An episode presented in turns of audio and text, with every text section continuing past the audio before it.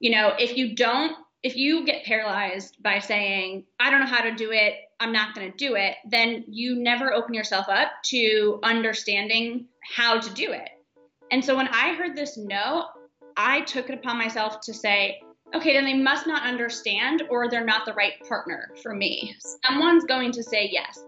Get excited. This is a really, really inspiring episode. But before we get into it, a quick shout out to the sponsor of this episode of the She Can and She Did podcast. It's Squarespace, the website hosting platform that makes your dreams come true. I have been hosting my website and now two podcasts on Squarespace for the past almost five years. And I'm not a very tech savvy person. And without Squarespace, I guarantee that there is no way in hell that I would be doing what I do today. Squarespace makes it easy for you to take your idea and turn it into a reality and create a website that you can actually feel proud of. It doesn't matter if you're an artist looking to start a blog, a business, a restaurant site, if you have an e commerce business, whatever it is, a wedding website. Use offer code she did to save 10% on your purchase of website and personal domain address. So take a chance on yourself, take a chance on your vision, take a chance on your purpose, create your next website on Squarespace. Use offer code she did. Yes? All right, let's get into it. Welcome to the very first episode of the She Can and She Did podcast, the podcast that celebrates, elevates, and hypes the hell out of women who are innovative and kick ass forces not only in their industries and professions, but in their everyday lives as well. I'm Kelly Roberts, and today I want to introduce you to the entrepreneur and force behind How He Asked, a website and social media platform that shares proposal stories and helps men and women plan for their engagement, Stacy Stahl. In an age where starting your own blog is as common as getting a cold in winter, Stacy successfully turned an idea for a blog into a website that in just five years after launching was acquired by XO Group Incorporated, the parent company of the wedding media giant, The Knot.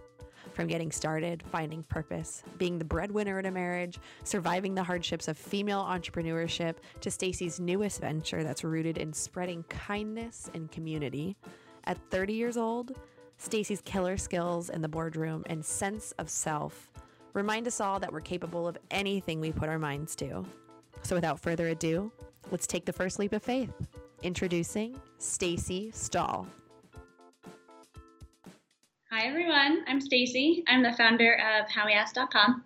Stacy, how long has your website been around? It's been just over 6 years now.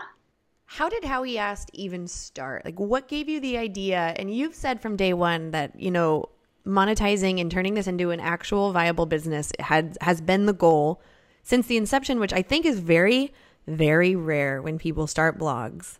Blogs are normally a passion project and then they become, you know, side hustles or jobs. For you, it was it was the opposite, which is so refreshing to hear. So I, I did always know that I would start something. Both of my parents are entrepreneurs and I've never seen them work for anyone. And so that was just an experience that my parents gave me and showed me, and I knew I'd always want it for myself. And so I think the reason I say I always was looking at it from a monetization perspective is because I wasn't doing, you know, starting a business was because that's what I knew I would do, not because I, you know, found this passion around it. And um, so I started the site because one of my friends got engaged and her now husband asked me to be part of the proposal. So I was actually living in San Francisco at the time. I grew up in Florida and so the proposal was taking place there. So my friend's boyfriend at the time asked me to fly across the country for this. And I was like, I had, I was making like zero dollars at a startup. like that's the most expensive flight and i'm confused. Like am i proposing? Are you proposing to me? Um, but it was so foreign to me at the time but when i, I ended up going he twisted my arm um, and it was honestly the most amazing moment of my life. the emotion around it, and as you know, I'm an incredibly emotional person, um, just like filled my heart to the brim. And I was honestly crying more than my friend was. and so, um, so it's funny, I worked at this company in San Francisco. It was a startup that all of the senior leadership were women. It was, um, it was like a Groupon, but all of the deals were for moms and all of the deals were sourced by salespeople who were moms. So again, just like very female focused. So when I flew back to San Francisco, like literally every person that I worked with was like, "Oh my gosh, tell us how he asked." and they didn't even know this girl uh, at, at all. And so I was like, gosh, someone should start like a website. It was very who like to share these because everyone wants to brag about them and share them and cry about them. And so I like looked at myself in the mirror one day and I was like, oh is this your business? is this your first thing that you're, you know, is this the thing that's going to bring you into your independence and your entrepreneurial, you know, journey? When you were growing up, what did you want to be when you grew up? Like, like obviously, high school is very different than when you're seven or eight. Right. But like, as you were getting older and going into college, and then like post adult, what did you think you would do, be doing, and what did you like want to do? I actually carried what I wanted to do when I was seven or eight pretty far into like my dreams, and I wanted to be a dolphin trainer. Oh my god, so did I. I was dead set. I was like, I, I honestly, every time I see a dolphin, I feel like not that it's my spirit animal, but that I either was a dolphin in a past life or I'm going to be a dolphin because my heart sings. So, so I wanted to be a dolphin trainer, and then I wanted to work in fashion, and that was a huge mistake. But in college, I had some fairly coveted internships. Like I interned for Betsey Johnson and David Yurman, and the oh, company wow. that puts on, yeah, the company that puts on Fashion Week. So I was like ready to go. Um, and in fashion. And then all of those experiences told me, nope, definitely, definitely not going to work in fashion. um, so I had to start from square one really after college, even though I had studied PR and business and worked in fashion. Um, I again, I had this like reminder that my parents have run their own businesses and they are the boss of their own life, and so I had to reevaluate, you know, what that looked like for me. And so one thing I really noticed, um, and I always I always have these thoughts about passion and how much pressure it is to find your passion. I recognized pretty soon after knowing fashion wasn't for me uh, that it wasn't so much that like my parents own a roller skating rink and a bus company, and they've owned a couple companies. I know. Did you know roller skating rink? Um, they've owned a couple of things throughout their life, and my point is it's not so much that they love roller skating or they love big greyhound charter buses they don't they don't. but there are elements in it like for instance skating they get to provide a place for friends and family to share great experiences yeah. with each other and they get to provide with the bus company you know good service to people going places and so it wasn't so much like am i passionate about like diesel buses as much as it was did I find something that moves me and motivates me and also allows me to live the life I want? So, point being, I had to start over from what I thought I wanted to be a dolphin trainer, someone in fashion, yada, yada. And so I just picked a random startup, and I think that was a little bit serendipitous to help me on my way, but that was that. I feel like there's a lot of, uh, there's a lot of focus on purpose right now, which I feel like to some people finding their purpose is, is, it can be life changing and it can be the soul like navigating light of, of how they like move forward yeah. in their lives and how they pick careers and stuff. But for a lot of people, like purpose is not something that they care about at all. And they don't right. think they should be caring about it and they never do, which is totally fine. Like there's a bajillion different ways that people go through our world. Like for you, are you someone who is who like is constantly thinking about like what's my purpose? I think that's such a good point, and I think it's a really big struggle for a lot of people, women, entrepreneurs, you know, anyone there. Um, I think that I can really pinpoint when I'm energized by something. Mm. And so I like to try to let my energy guide me. Yeah. So, you know, I know when I'm excited to wake up and do something, and so I try to do that more often. I also know, again, being my own boss, some days I don't have to wake up. And if I don't have to wake up, you know, I'll stay in bed. That doesn't feel so good. And so I try to make sure that each day I have something to look forward to because I do find purpose is important. Do I think that, you know, without purpose every second, like who are you? What are you doing? No, that's a, ton of pressure. Yeah. But think that you know when you feel encouraged and self motivated. And those are the times that I think you really need to have conviction with what you choose to do with your time. Yeah, I feel like it's exactly what you just said about your parents, like uh, starting what they started. You don't have to feel like you're changing the world every single second of every day. It's so right. great when you can, but so much of business is paying the bills and and creating something that you believe in and that doesn't mean you have to like eat sleep and breathe it it's not your ethos totally. And you know i think again with the pressure you put a lot of pressure on yourself if you don't understand that part. Yeah. So i always try and i know you do too just to bring to light not the negative i wouldn't say but the reality.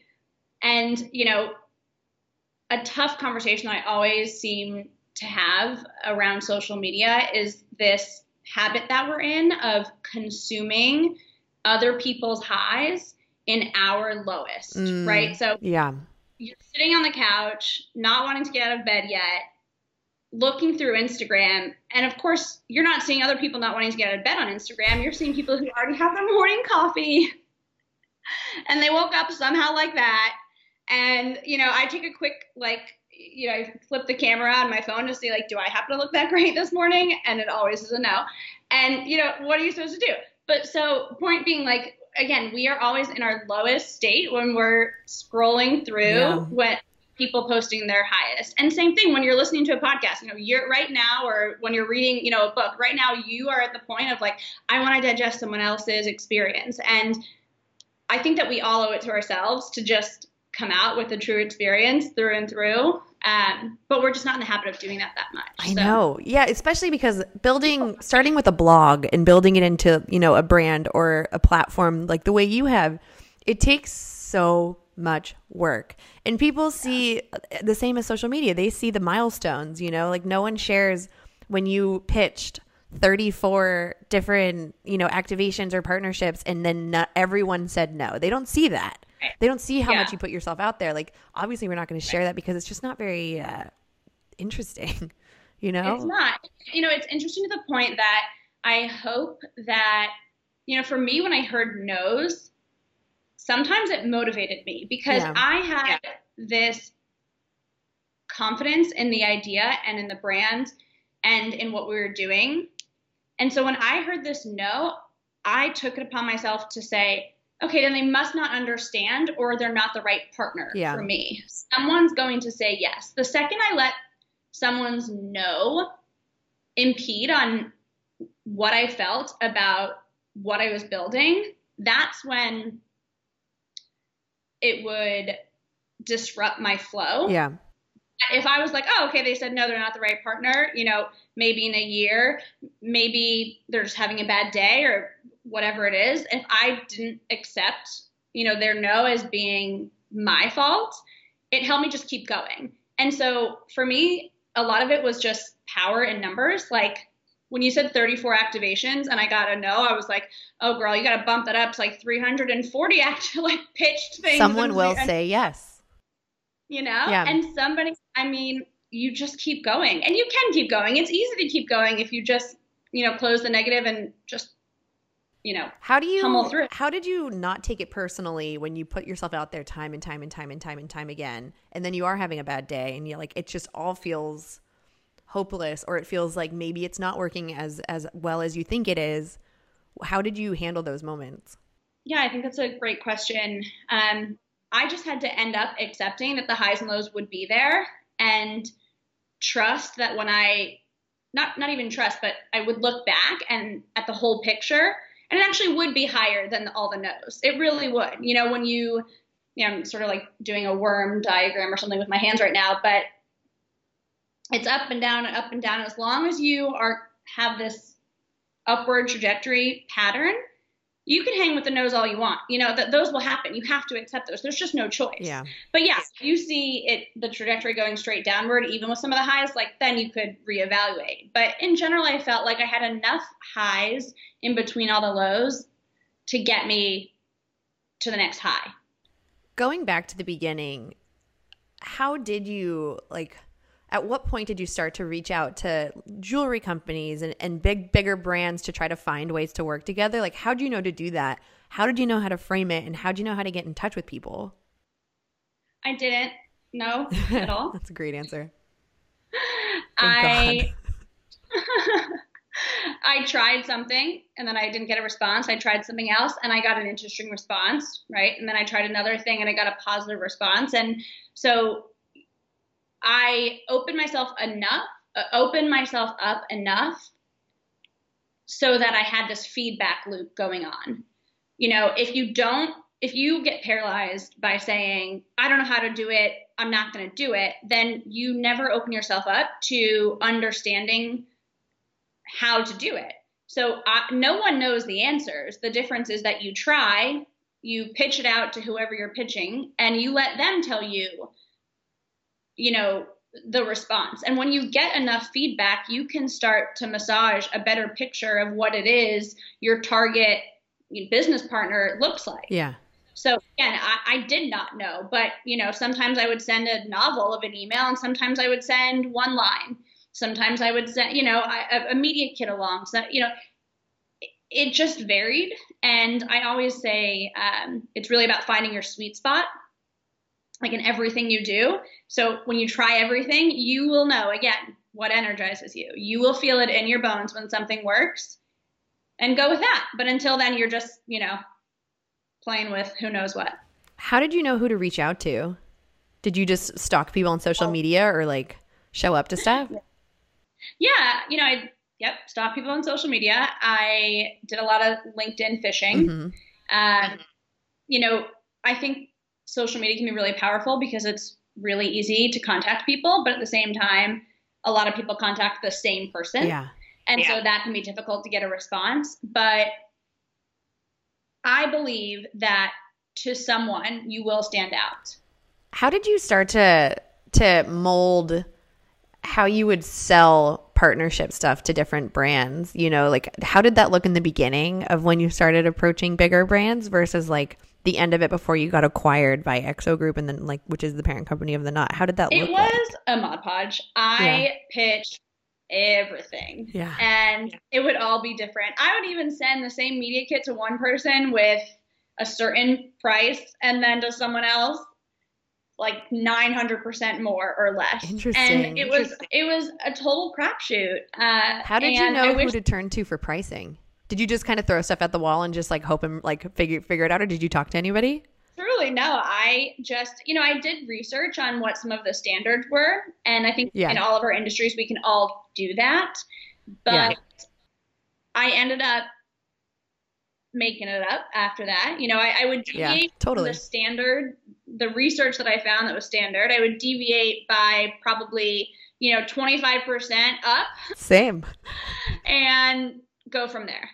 And then even then, you know, I would say if something that really helped me um, in building my audience that I'm really proud of is the integrity that I had. So yeah, you know, I tried using a bot on Instagram for like four days and then I got really scared. I was like, I don't want to do this. I want a high integrity audience. I really do. I want yeah. the people who connect with how he asked and our brand to be people who really care about love stories and uplifting experiences. And so we have we had a great we have we had all of it a great audience with again high integrity such that yeah. i knew every time an advertiser worked with me they would feel like wow there was a great response to this and that really helped me continue to build and because i was an independent entrepreneur and because the success of one of my partners campaigns meant they'd come back for more I did everything I could to ensure that it was successful. And so I think that the brands that I ended up having really substantial partnerships with valued that. And so we'd continue yeah. to grow. And in the end, you know, I had a book of 75 advertisers, but there were really five that were my partners in everything. And I would turn to them and they would pay any price you know, sort of, to be. No, I know what you mean. Because they trusted me and they knew me yeah. and they knew the audience I built. And so having this integrity, you know, people want to tell you what to do with your business. You know, you want to start comparing yourself to someone having more this or less that. And, and that's just, you know, you have to understand your own business and your own audience yeah. and keep that integrity. And that's what people will value. Did you have a big break or like a defining moment in how he asked? Ooh, that's a good question. I think Instagram rising in popularity helped. Yeah. But it was fairly steady. You know, the nature of proposal stories, I'm sure you've seen on YouTube and on How He Asked, um, they go viral sometimes. So, yes, we have these upticks in traffic that help us garner a bigger audience, and a lot of times they'll stay. And so, you know, we start to rise up and up and up, you know, on the uh, readership level. But I don't know. I do think it was still fairly steady. I think it's always fairly steady, and people perceive Right. big breaks. Totally. And I mean, obviously, it's exactly what you said. There are like certain moments that amplify what you're doing, and like if you're thinking of a spotlight, like the spotlight gets bigger. Right. But it never starts with a flooded stage of light. Like it always starts with like a very small spotlight, Absolutely. and it's always like a like a work behind every spotlight. Right. And that's There's a woman when who's working her ass big off. break. I'm like, no, I worked my ass Yeah. off for that big break. Exactly. So I think like I I think there are definitely moments for me that helped me propel forward a little bit, but like no, it's been Right. And I've been working that hard before and after. So let the spotlight be what you perceive and see because the spotlight is visible. But I know in my bones that I have been working my butt off like sunrise to yeah. yeah. I love it when people are like overnight success, and I'm like, excuse me, Yeah. do do you want to see the text messages Yeah. I send to my people? for me, like I know there's a little bit of offense I take, but then there's this also like let me flip this around to motivate you. If you think it was overnight, homie, like it's almost this Yeah. reverse psychology of please don't think it's overnight because you won't get anywhere. Instead, think it's hard work and like you're saying, these amplification moments. I, I love you know how you said that. Um, but those are things that just keep you going, right? Like you were going Yeah. in the beginning, you're gonna keep going afterwards. It's just those moments really provide this like burst and this jolt that I think are priceless when you're, you know, running your own show. When you started How He Asked, were you still working for that startup? Yes, I was. Um, so I, um, so my husband and I were living in San Francisco. He worked for Google, and I worked for a startup. And I loved the company I worked for, uh, but Google transferred Greg back to New York, where we had been living before. Um, and we love San Francisco and we love New York. And so when they gave us that opportunity, we're like, yes, let's do it. So I was sort of forced to quit my job. You know, I stayed on and consulted part time when I moved back to New York for them, but I really was forced to quit and leave. And I just in that moment said to myself, um, I'm not going to get another job, at least a serious job. I did side gigs and this and that, but you know, I tried to balance the part-time job when I was using my brain, and it was really tough to have the mental focus on someone else's job and my job. And so Yeah. I ended up again finding side jobs and things that didn't take as much of my time, uh, or at least my mental energy, so that all of my mental focus and brain power could just go to how he asked in my business. And that's another thing that I think people sometimes shy away from is making that sacrifice. And I'm 30 now. I just turned 30. Oh, we should have done this when I could have said I was 29, but no, now I'm 30. um, but when I You're still going- so young, Stacy. oh man but um but i um yeah i was 24 when i started it. And so i but i took on all these small you know i was babysitting like yeah. pet sit you know all these things. And i think people are nervous to take that jump and say like i'm doing a petty side job. But that's what you gotta do. I looked at that as hustle. Yeah. those were my best years. Plus those kids that i hung out with like they gave me so much you know exercise and relief from otherwise like trying to build a business and there was such Sitting in front of a computer. totally so it was really really valuable and so i would i i think some of the more humbling moments were actually some of the more impactful ones too so I totally agree. And, and it makes you like, it's in those moments where you're working for someone else or doing something else that you're like, I absolutely need to make this work. This thing that I've already put so much into. Like, it really does put everything into perspective. Right. And gives you so much like respect Yeah. for what you're doing and then also like what you have to do to make this other thing that you're doing work. i agree But you weren't married when when you were in San no Francisco. he was my boyfriend Your boyfriend. Yeah. Were you all in from the beginning? in my relationship no just kidding We can talk about that. No, we will talk about that. No, I mean with how he asked. Like in the beginning, like were you completely without like unwavering, yeah you know, percent. never once doubted that it would become a thing? Um, so before I bought the domain name, I said to myself, the knot would totally buy this one day. and then Wow. I bought the domain name. And then six years later, or five years later, the Knot bought it. So 100%, I had, I was like, this is a solid idea. I'm going to do it. Did you ever did you ever like want to quit? Yeah. Like, were there any moments where you like really came close?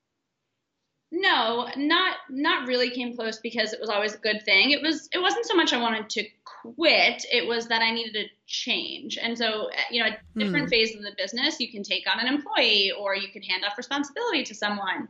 And so, you know, the year before I sold How He Asked, I knew that there would be a change. And I didn't know if it, you know, I, I was hoping and had a good feeling it would be an acquisition, but it also could have been that I brought in an operator and I, you know, started a different vertical with the content platform. Um, but I knew that there was some shift happening. So it wasn't so much that I ever thought of quitting, but I knew it had to evolve. And I was at a turning point.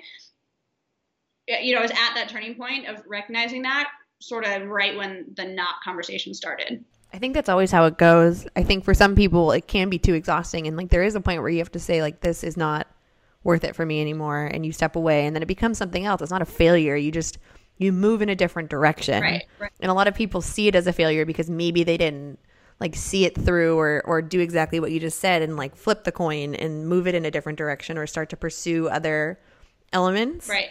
But I, I feel like that's like the one thing that I always hear people say is like, "Oh, I wish I would have. It was such a failure." And I'm like, "You can, you just moved in a different direction. Totally. I, and I It's not a failure." Yeah, I think the word failure. This is a common thing to say, but I I don't really look at failing as failing. I think of it as getting experience, and Yeah. you know, it's like pain is just this, and and struggle is just this this like jab at you to say like, all right, rethink this or try something different.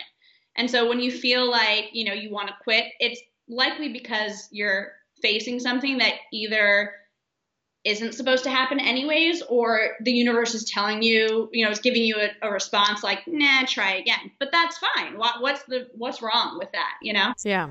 And actually, something that I really had been thinking about um, in that same year time frame, right before I sold How He Asked, knowing that I a transition would happen, or or thinking one would. Um, you know, I had these pretty big, scary to do lists, and there would be weeks at a time where I would have like the same three things on my to do list and they would like never go away. I mean, maybe even months. They were just sitting on my to do list. And I rated to do list every day and it would just transfer over to the next one.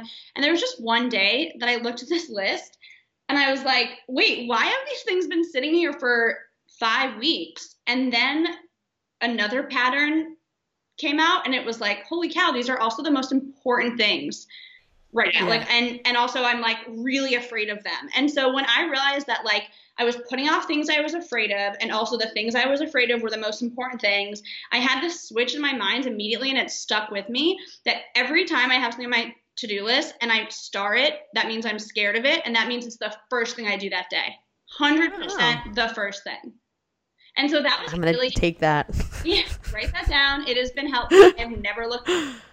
You know, because Yeah. it really is true. Like, don't you have things on your list where you're like, why is this just sitting there? And you're like, it's sitting there because I'm scared. Why am I scared? I'm scared because it's important. And like, I don't know. I think people should prioritize the most important things in life. I don't think anyone really disagree with that. Yeah, it's like prolonging uh prolonging the inevitable. Right. Sometimes, you know, you know you know that you know the outcome or you know I think I think for me at least, I'll speak to me. I know when something intimidates me, sometimes I don't put my all in to give myself an out and then like the inevitable, I mean like when something doesn't go my way and I was intimidated because of that. Right. And then I'm like, well, you have no one to blame but yourself because you did exactly what you knew you were going to do. Right. Right. Doing it first is like you just yeah, do your best. just shift that mindset and just you know, Yeah. recognize it's important that you have to do it and the fear and that intimidation that can exist i'm not telling you to not feel Yeah. those things Oh, it does. but right but i'm suggesting like those things are going to be there whether you do it or you don't do it so why not Yeah. let them hang to your right like picture them as little scary annoying funny little monsters on your shoulder and just be like hey you guys be annoying assholes like i have a to-do list to do and then you just like have this annoying friend on your shoulder all the time but you don't listen to them you just continue to do you know Yeah. Acquisition. What was that like? It was fun. um, was that the most I, I can't even imagine how the, the sense of accomplishment and the pride that would come from this this thing that you started being acquired by a big giant public company like you know the Knot parent the Knot's parent company XO Group. Yeah, I you know now I'm in this place of um, understanding that, but in yeah. the months prior, there was a lot of work that went into it. So honestly, mm-hmm. the day we signed, I was like, I need a nap, you know. and you know, like I remember I, the CEO, I'm, I'm sorry, the CFO and I, you know, sort of shook hands, and she was like, "Did you check your bank account?" And I was like, "I don't have any more energy to check my bank account," you know. um, but no, it was um, it was a long um, big process, but they all are. You know, I, I wasn't any unique example, um, and so I am really glad that I had that experience. It was my first time doing it. I, you know, probably not my last. Um, and yeah, it, it was a process. I will say it's been over a year. Uh, yeah, since you got acquired. What has the transition been like? Because you decided to move with into XO, so now you are with you still manage how he asked and you still do the social but now you're with a big company. You're no longer working for yourself. Yes. i mean you kind of are. Yes. So i um so i had a handful of people working with me and they continued as well as you know contractors of the Knot now and so, or of XO group. And so day to day i still work with the same people. So it's fairly you know normal for us um, but it is great now to also have the resources that XO group has and, yeah. you know, I work cross functionally. So I'll work with their, you know, tech team and the editorial team, and I'll work with people on social media, but also, you know, the legal team. And so that has been something that I've really enjoyed. Being an independent entrepreneur, I just, you know, every, I used to say, like, I, I was 10% a lawyer, 10% an accountant, yeah. 10% a social media person, you know, and now, totally. you know, I can actually do things with people who are like 100% a lawyer, you know?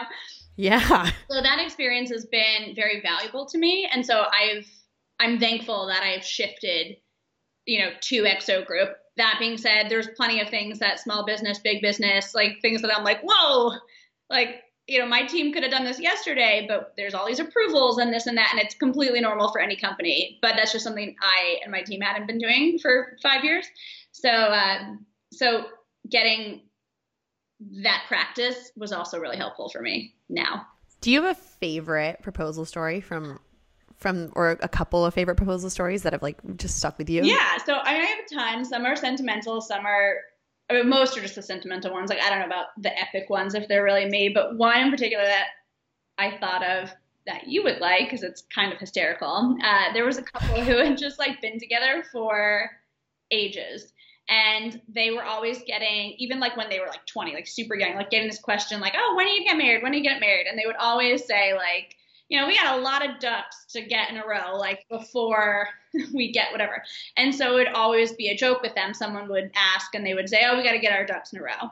And so you know i guess when the time came for the guy to actually propose he got these like big blow up like ducks like rubber duckies and there were like 12 of them and he just like put like literally like huge and he like put them in this big field and he had like number one number two number three and each one had a milestone that they'd hit so it was like look we got oh row we got first kiss i know it was not two in a row we you know we both you know held hands but we had I went to college bought a house get whatever it was and so finally it was like they're all in a row let's get married and so it was it's just a cute and like really visually adorable thing. And uh, yeah, and it was sentimental and it was private, but it was you know full of love and you know humor. So it was great. What do you think makes a good proposal? Uh, you know, I it's all about the tiny unique details that are specific to that couple. You know, the helicopter, you know, like, oh, this plane's going down. Will you marry me before we, you know, crash? that stuff really scares me. And I don't know unless like you're both pilots and you met as like co-pilots. I don't know why you would do that to someone, but Um, so I really like just when you can pick out a really unique, sweet detail that is really, really specific to your relationship and elevate it in some way in your proposal. Like my husband and I, when we first met, I um, I actually moved to Colorado and I did a ski season. My family's a big skier, and like I always wanted to be a bum for a season. So I moved and we had just met like two weeks before that but he was a big skier so he actually came out often and we had this like long distance early start to our relationship and he on one of his trips on the last day he said something like before we had said i love you or anything. He was like i'm just really grateful that i'm leaving this trip knowing we love each other and da da da. And i was like whoa who loves who? Like who said we love each other? You know? Um, and so we just always have this joke that like we said i love you on the mountain even though we didn't. And so he ended up proposing to me when we were skiing on the mountain, you know, and so like that little detail that, you know, a mountain proposal is like, okay, why is that special? Like, or like it's beautiful, but like, why is it special? But to us, it was, and there was a reason. And so I always like proposals that have that one tiny detail that make, you know, it super, super, super sentimental. What are your thoughts on uh, on the gender roles and, and that men always propose to women? Um, you know, I it's a tradition that I mean, I didn't mind getting a ring from a boy. Like that didn't bother me in any way, shape, or form. And I think a lot of my friends would agree. But um, but also, if you're a woman and you want to propose to your male partner, or you know, or woman to woman, or man to man, whatever, sure. You know, I, I have no I don't have a big comment on it. I just think if you want to do it, great. If you don't, you don't. And yeah, I think people want to talk about it a lot, but I, I haven't really seen it. I might have seen like two cases out of the fifteen thousand plus stories that have been on How You Asked. So really, yeah.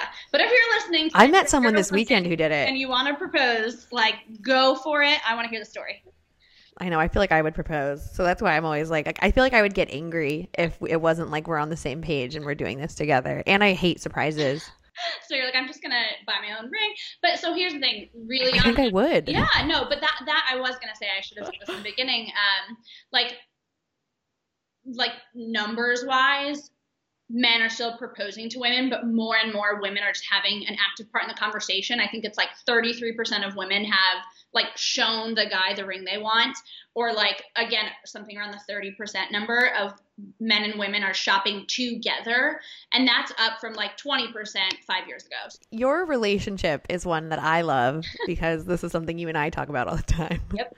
But I mean, you're you're the breadwinner. Not to say you know that your your so is is you know a bum. He's yeah. incredibly you know yeah. smart and well. He's doing good. Yes. But you are the breadwinner. What is that like? For now, I'm breadwinner. He will definitely have his day in the sun. But you know, I I did start a company you know early on in life, and thankfully it came to fruition. The success came to fruition. So um I, you know, I definitely like to like poke at it and fun, but he is the most supportive person. like he's never batted an eye. Like I will be talking to, you know, all of his coworkers, be saying and say things like, "Well, I'm the breadwinner, so you know," and he just is like, "Yep." So he's a good sport and he plays along, and and he's so supportive. I mean, he's reaped plenty of benefits. So, uh, you know, he's there's nothing that I don't even know the words. Like I, I, guess now that I say it, it's pretty shocking that he's this wildly supportive. He is. He really, he really is. When you were growing up, like when you, when you looked at the women who were around you in in your life, maybe family, maybe family friends, maybe you know teachers, whatever. Did you? What were like the the, the gender roles that you saw? Oh, that's such a good question. Um, well, so my parents always worked together mm-hmm. on their businesses, and I don't know if it was a gender role conversation per se, but they could really discuss what their best strengths were and what they wanted to do within the businesses and sort of chisel out, you know, what was best for each of them. So I did get to see my mom pick and choose the things that she was passionate about. And a lot of those things were like connecting with people, doing public relations, doing the marketing, like making sure people who came to the skating rink like were having good time and service things. So you know, my direct role model being my mom, um, again, I just got to see her choose what made her heart sing. Yeah. And so that was really inspiring to me. And that's this, you know, this conviction that I I feel like am fairly proud of in myself and, you know, got from her. Um, and then other women growing up, you know, I lived in a fairly small, regular town. You know, half the moms were moms, and half the moms had, you know, were teachers or doctors or, you know, nothing very atypical. Um, but again, my parents were very atypical, so that helped open my eyes there. But then when I got my first couple jobs out of college, that second startup where the CEO is a woman, I still talk to her all the time, and most of the senior leadership were women, like that was so encouraging to me. Yeah. We were basically forced to support women, right? Because we had to support our company and it was all other women. Yeah. And I had such a great experience there. There were so many, you know, grown women who were champions for me and for the work that I was doing. And it boosted my confidence enough to start a company. So Yeah. I, nothing like, you know, finding people who you trust and who believe in you and you have this reciprocal, you know, symbiotic relationship that you're both just like, you're the best. No, you're the best. No, you're the best. It really helps. So what's next for you? I mean, I want to talk about this new project that you have that I am beyond excited about. Thanks.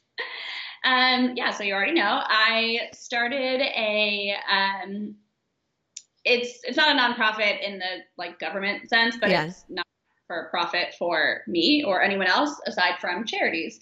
And so um, it's called Say It Forward. The domain is actually letssayitforward.com. And so Say It Forward is a way for people to send kind, unexpected, you know, uplifting and positive messages to friends, family, and strangers. And um, the cards get sent um, digitally; they're just you know via email, and they get sent anonymously. And so, in order for the recipient to unlock who sent their card, they can do one of two things. So they can either say it forward, which means they have to send something nice to someone else, or they can donate to a charity of their choice. That's more of the pay it forward feel. And we've partnered with 12 charities. So the recipient can read the message and feel good. They just have this, you know, call to action to unlock it if they want. And um, so yeah, I just launched about uh, a month or two ago, and I'm just starting to get the word out there, and it's going great. Where'd that idea come from? So I am, as you can probably tell with starting a proposal website, um, equal parts entrepreneur, equal parts like crazy, mushy, emotional. Like I want to motivate everyone and make people feel good and live their best life. And I am constantly just like telling people what I feel, like thinking about you, you're a badass, or like I want to be you when I grow up, or just what you know, or just really touting people around me's accomplishments is something that brings me such joy. I just think that these things go unnoticed. Um, and they shouldn't. So I have never been shy to tell someone when I think they're amazing, even if it's like a barista at Starbucks is like their glasses are nice. I'm like, girl, you look good today, you know? So point being, I just wanted to encourage people to do that more and to recognize the good in other people, to have the confidence to share what you feel, you know, about someone to them. And so I wanted to like gamify sending nice things to people. And I so that's love how the idea came about. Yeah. It's amazing. I mean, this is something that I started doing on Instagram because I'd see all these contests and brands would want me to do contests. And I just, I don't know why, for me personally, I'm going to speak for myself. I had a very hard time with the people being like, you have to follow me, you need to follow this person. And like, and this is, you know, all this is is a transaction. And I'm like, I don't want to do that. Like, if, j- like the only rule is that you have to celebrate someone. And if you want to celebrate 10 Yeah. people, you have 10 entries, but you have to celebrate someone. So like seeing that, I was like, this is so important. It's so important. I, it, no one tells people, you know, like I am so like watching you how you've handled this divorce and Yeah. like you know you still managed to go on a walk with me every morning you know like that means so much to me and i just want to tell you like you inspire me and you get me out of bed so things like that like i people don't Yeah. say those things because we just know even like I'm not even the recipient of that, and I'm like crying, think, like hearing you say those nice i words. hate this notion that love is implied like i, I hate know. it I know, I'm sure, and you know, you. I don't think that we have to necessarily get to like you know, crazy thing could happen tomorrow. Make sure you know, but that's I how i live my life for sure I mean, and I know you do, and I think that that's another sort of like extreme that I think some people like are uncomfortable with like wrapping their heads around. So like I almost want to be like, look, this is easier than that. Like it's Yeah. not like people deserve to be told things because they're a lot like because yeah they're because people. we're here and you know, and, like, I personally know, and I think maybe this stems from again being an independent entrepreneur, but like I'd like someone to tell me good words every damn day. Like, how else Yeah. am I supposed to get out of bed, you know? And so, anytime, you know, and I'm also like love language is words. Like, I Me need too. you to be like stroking me with words of like, you're doing good, keep hustling, you know, you will change the world, all these things. Like, they don't have to fully be true, but I want to know that someone feels them about me. And Yeah. I want to make sure that anyone in my life, like, I'm telling them. If and I the flip think side is it makes you it forces you to accept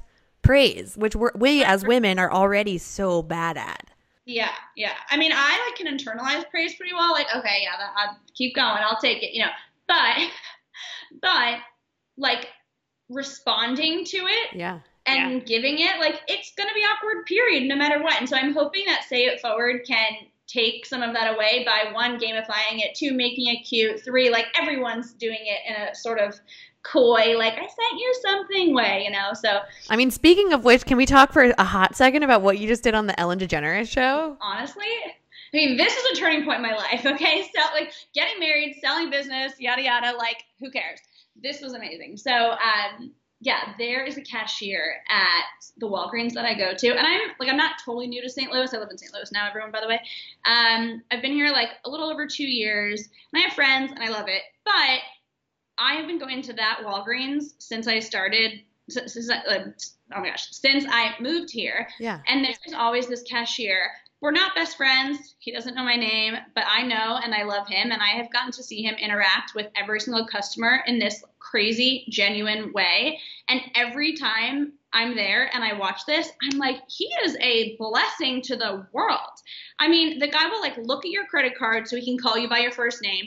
With some customers, he'll like remember your kid's math test and ask like how it went, you know? Others like I've heard stories now because I did this campaign thing um, where like he's come around from his register and like given someone a hug because he noticed that they were like coming to get medicine like very often. You know, he's just the nicest guy and.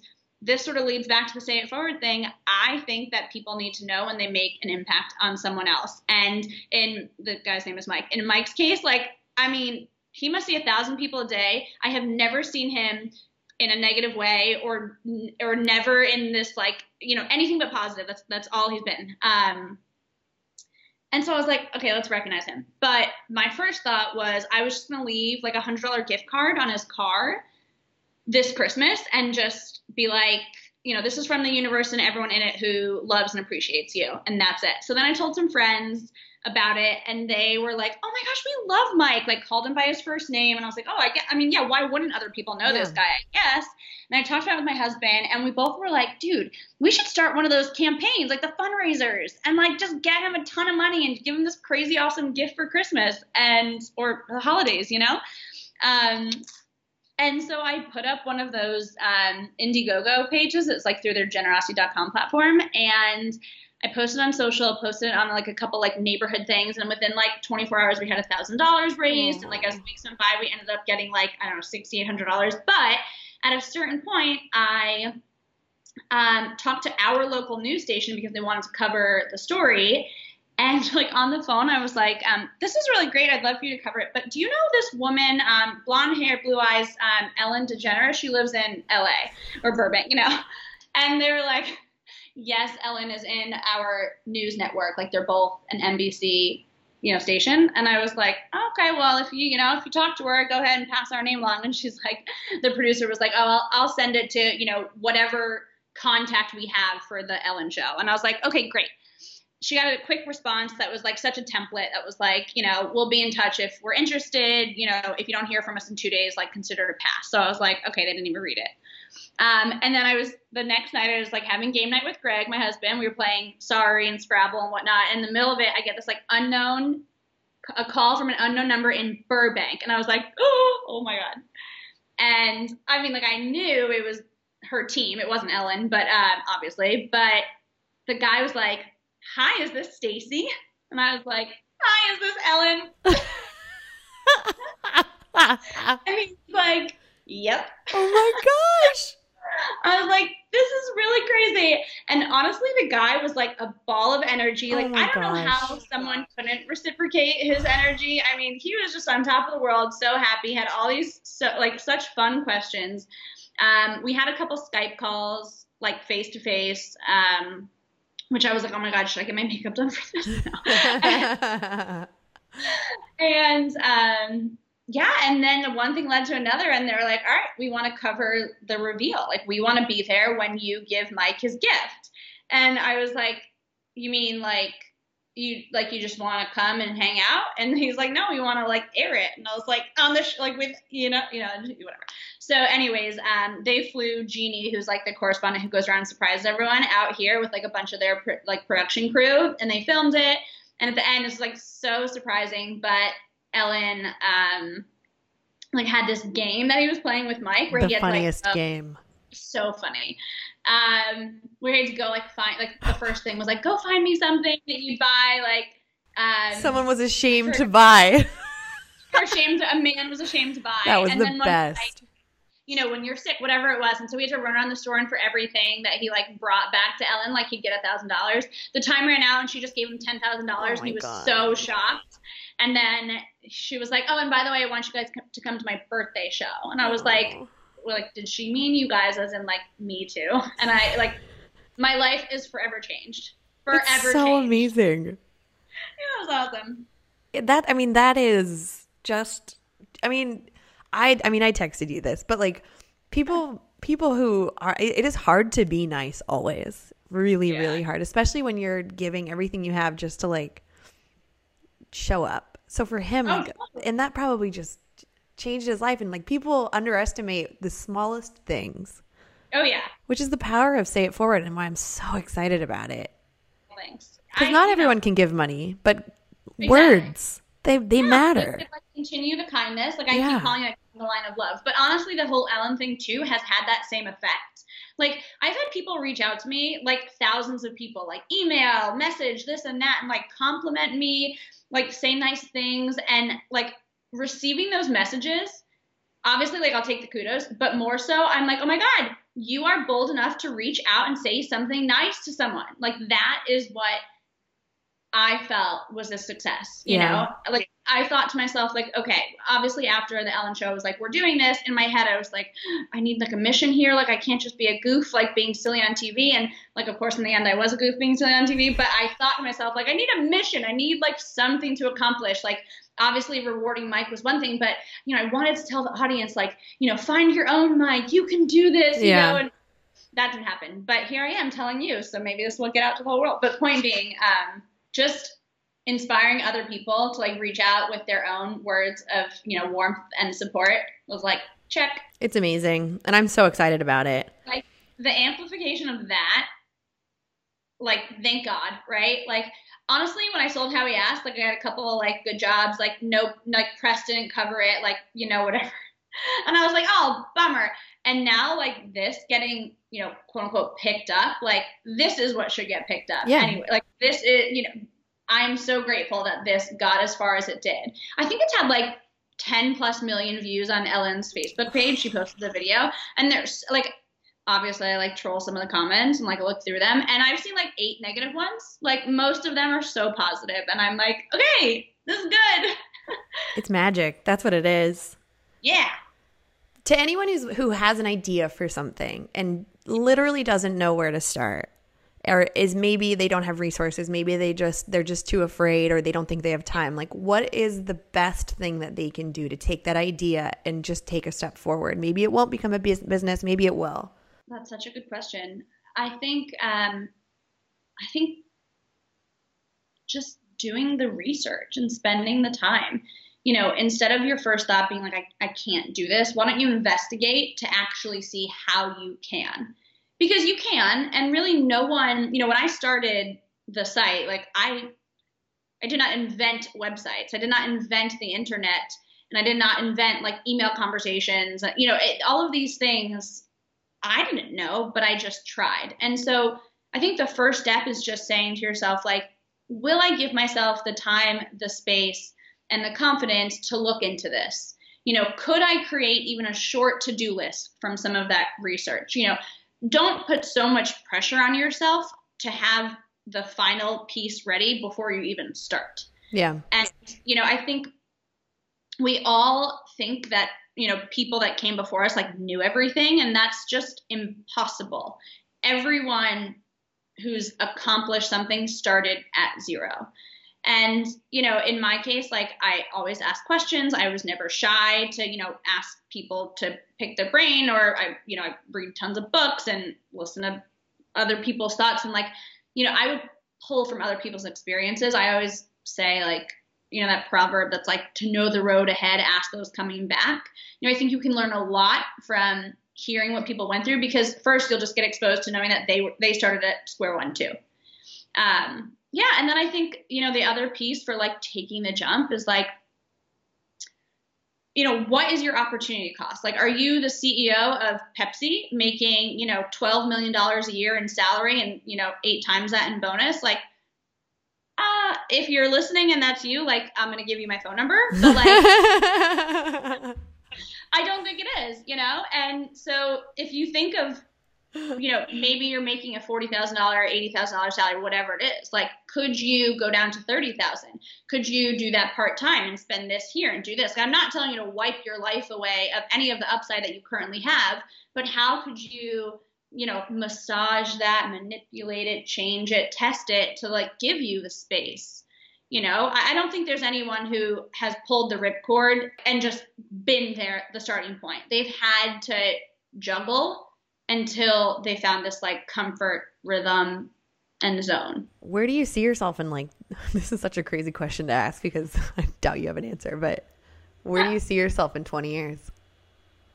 There's 20, that's like the furthest out. I'm i know that's why I want to go there. Wait, 20, well, I'll be 50. Um, well, I hope I have a happy, healthy family.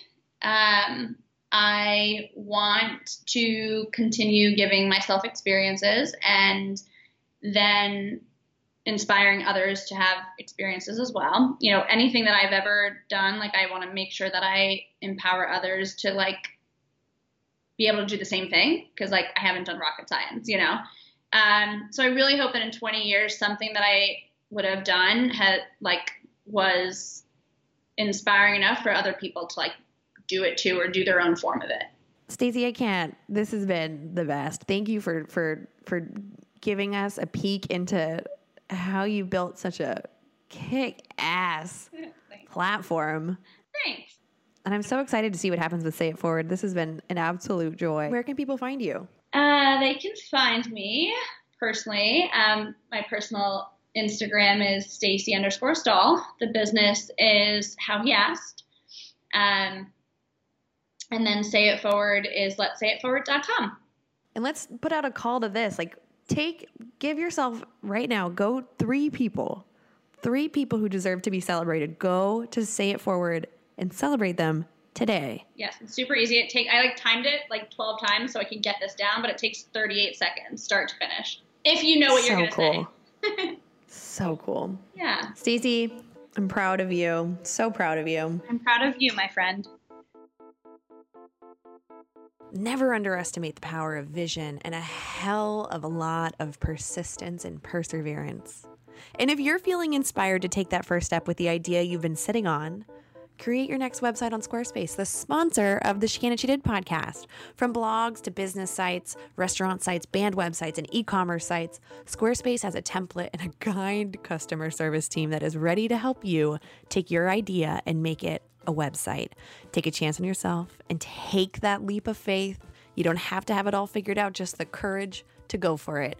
So use offer code she did to save 10% on your personal domain address and purchase of your first website on Squarespace. Offer code she did because you can and will. Until next time.